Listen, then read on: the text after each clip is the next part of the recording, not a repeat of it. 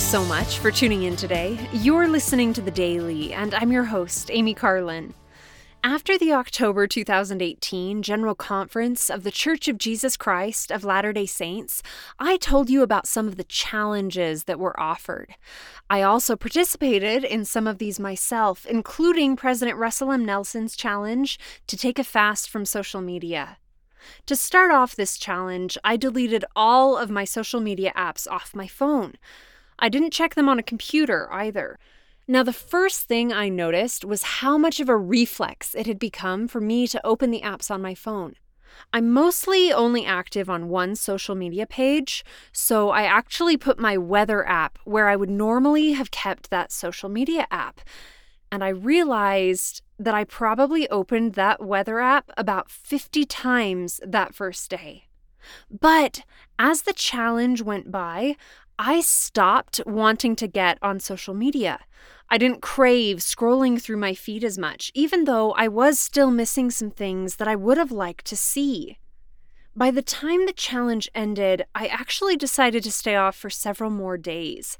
I still haven't re downloaded the app back onto my phone because I realized that while I have complete control checking social media on a computer, I am much more likely to mindlessly scroll on my phone.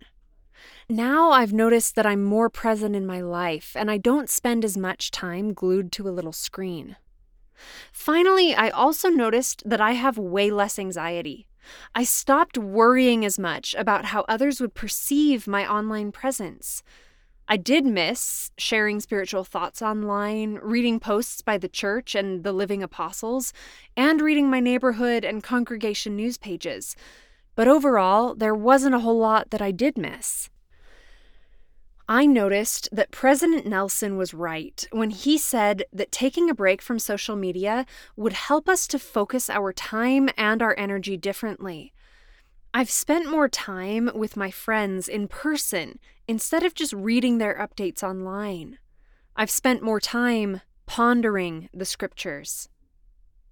I'd also like to tell you a little bit about what I've learned by reading the Book of Mormon more quickly than I usually do. I already have a habit of reading one chapter every day, but I calculated that I needed to read about three chapters each day in order to complete President Nelson's challenge by December 31st.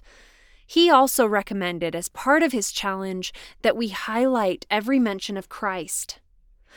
At first, I was unsure of some of the times when God or the Lord was referring to Heavenly Father as opposed to when they were referring to Jesus Christ. But through some research, study, and pondering, I've been better able to distinguish the two. For instance, anytime Israel is mentioned, such as the Holy One of Israel, or the God of Israel, or the Lord of Israel, that usually means they're referring to Jesus Christ, or Jehovah of the Old Testament. Christ and the atonement, along with a broader understanding of the law of Moses, are the main themes of the Book of Mormon. I also noticed that I was better able to connect the things that happened in quick succession when I read the book more quickly than I would in my normal one chapter per night routine.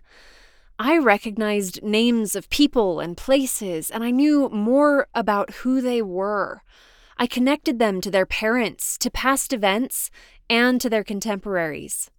I also started reading earlier in the day, starting around the beginning of November, since it was taking me more time to read three chapters than it does to read just one. It made sense to start reading when I had time to ponder, and I felt like earlier scripture study affected my mood throughout the day. I've been more open to promptings of the Spirit, and I've been able to orient my life in a direction that I'm more happy about. I've noticed big changes in my life as I've developed these habits, and I hope that you have too. If you were unable to participate in either of these challenges, why not give them a try? Thank you again for listening today. The Daily is brought to you by The Church of Jesus Christ of Latter day Saints.